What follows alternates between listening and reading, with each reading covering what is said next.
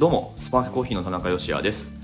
この放送は仙台で自家焙煎のコーヒーショップを経営しております私がちょっとためになるコーヒーの話とビジネスと子育ての両立目指して奮闘する日々の話をお届けする番組です。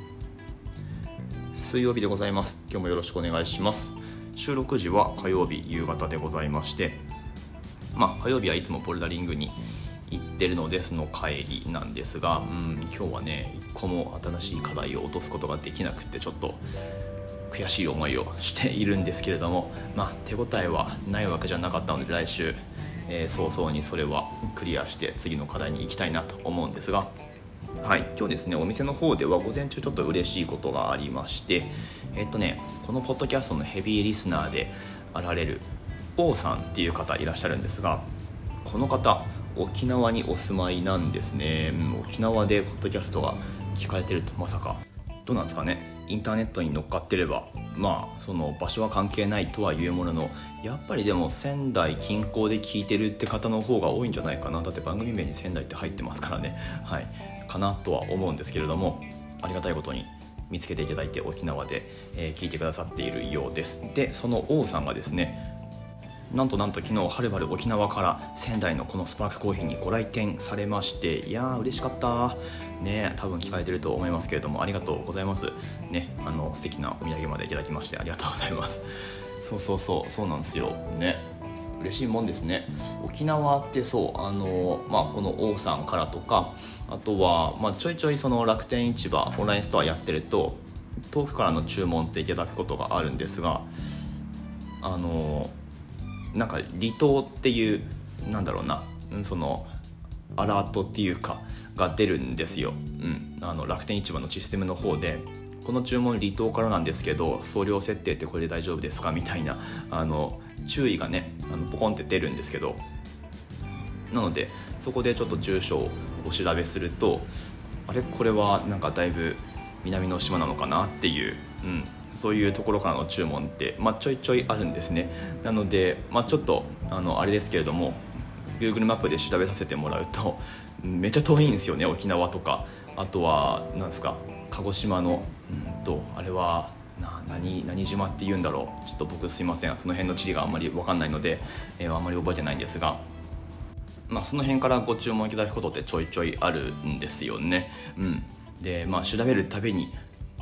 いやめっちゃ遠いなっていう、うん、なんかそれをいつも思うんですけれども。もはやなんか台湾の方が台湾見えるんじゃないかなぐらいな、ね、与那国島とかそういう感じだと思うんですけど多分見えてると思いますね。うん。分かんないけど。はい。あのまあまあそんな遠いところからねわざわざ、えー、お越しいただきまして本当にありがとうございました。うん。沖縄やっぱり行ってみたいな。以前にちょっと行くチャンスというか行く可能性あの4分の1の可能性で沖縄に行くっていうツアーをやったことがあるんですけれども、はい、まあまあそこでは、うんとまあ、候補地が4つあるうちで結局大分になったんですが、はい、大分沖縄長崎徳島だったのかな、うん、候補地が4つあってでランダムに決められて、えー、大分行きの航空券が、えーまあ、僕らの手元に来たっていう感じなんですけれども、はい、まあまあなのでその時はねちょっとタイミングが合わなかったようなんですが運もなかったのかな？分かんないけど沖縄には行きたいですね。本当なんかあのこの手の話で再三してますけどどこにでも行きたいです。もう日本日本がまずねあの全然わからないし、うん、行ったことないとこたくさんあるのでそもそも日本海を見たことがないし、まあ、もちろん九州はあるけどその先ってなるとねやっぱ沖縄とか行ってみたいですしいや元気でいないとなと思いますね。うん、あのまあ沖縄ブームって何回かあると思うんですが仙台でもね沖縄そばのお店って僕学生で一人暮らししてる時とかあの家の近くにあって結構そこ行きつけにしてたんですがなんかこうねほどなくしてブームが去ったからなのか分かんないですけど閉店しちゃったりとかしてうん、沖縄そばをちゃんと食べるっていう機会もなくなってるしまた最近ねあの仙台でも沖縄そば提供してるお店っていうのがちらほらあるようですけれどもやっぱりその現地に行くといろいろこうまず沖縄そばって言ってもこう麺の種類がいっぱいあるみたいなお話今日もされてたんですけれども、はい、とかねあのお話伺ってると本当やっぱり行きたいなと思うのでなるべく、えー、後にならないうちに行ってみたいなと思っておりますけれども、はい。まあ、そんな王さんからですねあの実はあのレターいただいてたんですね。ちょっとその話に今日ならなかったですけど。はい。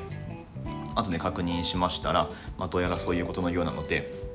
今日はそれに対するお答えっていう形でお話をしてみようと思います。コーヒーの品種についてですね、うん。まあ、品種どんなのがあるかとか、えー、田中芳也が気になっているものとか、うん。まあ、好きなものとか、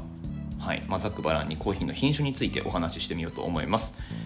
ぜひ最後までお付き合いください。本日は6月8日水曜日の放送です。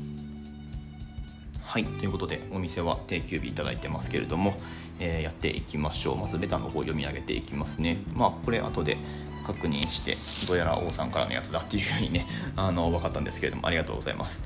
はい読み上げていきましょう。田中さんおはようございます。いつも楽しい配信ありがとうございます。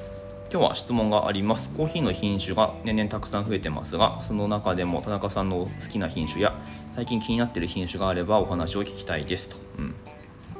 ちなみに私は中米産のカトゥーラがお気に入りです。特に浅めの焙煎度合いが好きです。と、うん、いいですね。えー、なのでスパークコーヒーの実店舗限定で販売されているパナマのコーヒーがすごく気になっています。と、うん、近々パナマの豆をゲットしにお店へ行きますね。楽しみにしています。今日も配信ありがとうございます。そしてこうちゃん1歳の誕生日おめでとうございます。ということでありがとうございます。娘の誕生日にも研究していただきました。ありがとうございます。そう娘はね1歳を過ぎましてまあまああの元気に過ごしているのがお分かりかと思います。でまず、うんと、実店舗で販売しているパナマのコーヒー。これねもうあのちょっと数量が終わってしまったのでもう今販売してないんですけれども、まあ、今日ちょっとね残りを渡してきたのであのよかったなと思いますけれども、はい、ぜひ楽しんでください、えー、中米のカトゥーラがお気に入りですと、うん。まあ、ちょうどねこのパナマのコーヒーもパナマってそもそもあの結構知られてるもので言ったら、まあ、やっぱり芸者っていう品種がパナマで有名になったのでパナマイコール芸者の産地みたいなそういうイメージあると思うんですけれどもまあまあでもメインで栽培されてるのは多分カトゥーラとかの、えー、まあ比較的収量の多い品種ってことになるんだと思います。でパナマのコーヒーねパナマ SHB とかそもそもあんまりあの飲んだことが僕自身もないので味のイメージってつかみづらいんですけれども、まあ、でもやっぱり中米のそのよく言えば中庸な味わいが、えー、メインというかになってくるんじゃないかなと思います。まあ、その中でもこのスパークコーヒーでちょっと前までやってたパナマのコトワ農園っていうところは、まあ、やっぱりそのスペシャルティーコーヒーの生産農園としてやっぱ管理がしっかりされてるっていうのが伺えるすごくクリーンだし、うん、みずみずしい透き通った感じっていうかね、うん、甘さもしっかりあって素晴らしいコーヒーだなって思いますけれどもその芸者じゃなくってもカトゥーラでもそういう味わいだし、うん、すごくいいなと思うんですがはい。えー、コーヒーの品種が年々たくさん増えてますがその中でも田中さんの好きな品種や最近気になってる品種があればお話を聞きたいですと。うんうんうんうん。なるほどなるほど。品種ですね、まあ、まずざっくり、えー、言うとコーヒーの品種っていうのは、まあ、その大分類っていうか大枠で言ったらいろいろそのねあのなんでしょう植物学的な、えー、お話で言ったら、まあ、ルーツをたどるとコーヒーの木ってまあなんとかかの、えー、なんとかのこういう種族でみたいなのあるんですけど僕その辺詳しくないのであんまり分かんないですが、まあ、品種で大別するとアラビカと、えー、カネホラっていうのがあってでまあ普通に飲まれてるというか大体流通してるもののうち7割くらいはアラビカですよというふうに言われています、うん、でそのアラビカの中で、まあ、よくなんかコーヒーの教本とかコーヒーをちょっと学びましょうみたいな本を見ると代表的な品種としてティピカっていうのがまず来てであとブルボンっていうのがあってでそこからいろいろ派生してってそれこそカトゥーラとか、えーまあ、ブラジルだったらカトゥーアイとかムンドボードムムンドノーボーとか、えーまあ、ティピカから芸者とか、うん、とかいろいろあると思うんですけれども、うん、そのブルボンからパカスででティピカからマラゴチッペでマラゴチッペと、えー、パカスでパカマラとか、まあ、なんかいろいろあると思うんですがはいで、まあ、結構今名前出した品種っていうのがまあまあ僕らが扱うようなスペシャルティーコーヒーの世界では割とメジャーな品種なんだと思います。あとまあやっぱりその品種と品種って僕が今言ってる品種っていうのは栽培品種のことですけれどもはい。えーまあ、栽培品種とその土壌とのマッチングっていうのがやっぱりすごく大事だなと思っていてでその意味ではうんとまあ、好きな品種というか味わいで言ったら僕は一番こうキャラクタリスティックっていうかあの品種とその土壌がマッチしててすごくいいなって思う産地のコーヒーは、まあ、3つあってで1つはまあやっぱりエチオピア。です。エチオピアの品種は、うんと、エアルームって言われてまああのなんて言うんでしょうね。在来種とか原種とか、え俗に言われたりもしますけれども、まあ、特定ができないんですよね、まあ、でもそのアラビカ発祥の地と呼ばれるエチオピアのまあなんていうかもともとのものに限りなく近いものっていう捉え方でいいんだと思います、うん。まあ、今ではねそのなんでしょうエチオピアのそういうのを解析する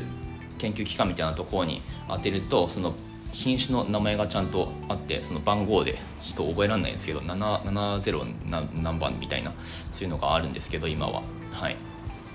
とかね。まあまあ呼び方はいろいろあるにせよエチオピアでその昔から栽培されてた品種の、えー、豆を、まあ、もちろんそのエチオピアの土壌で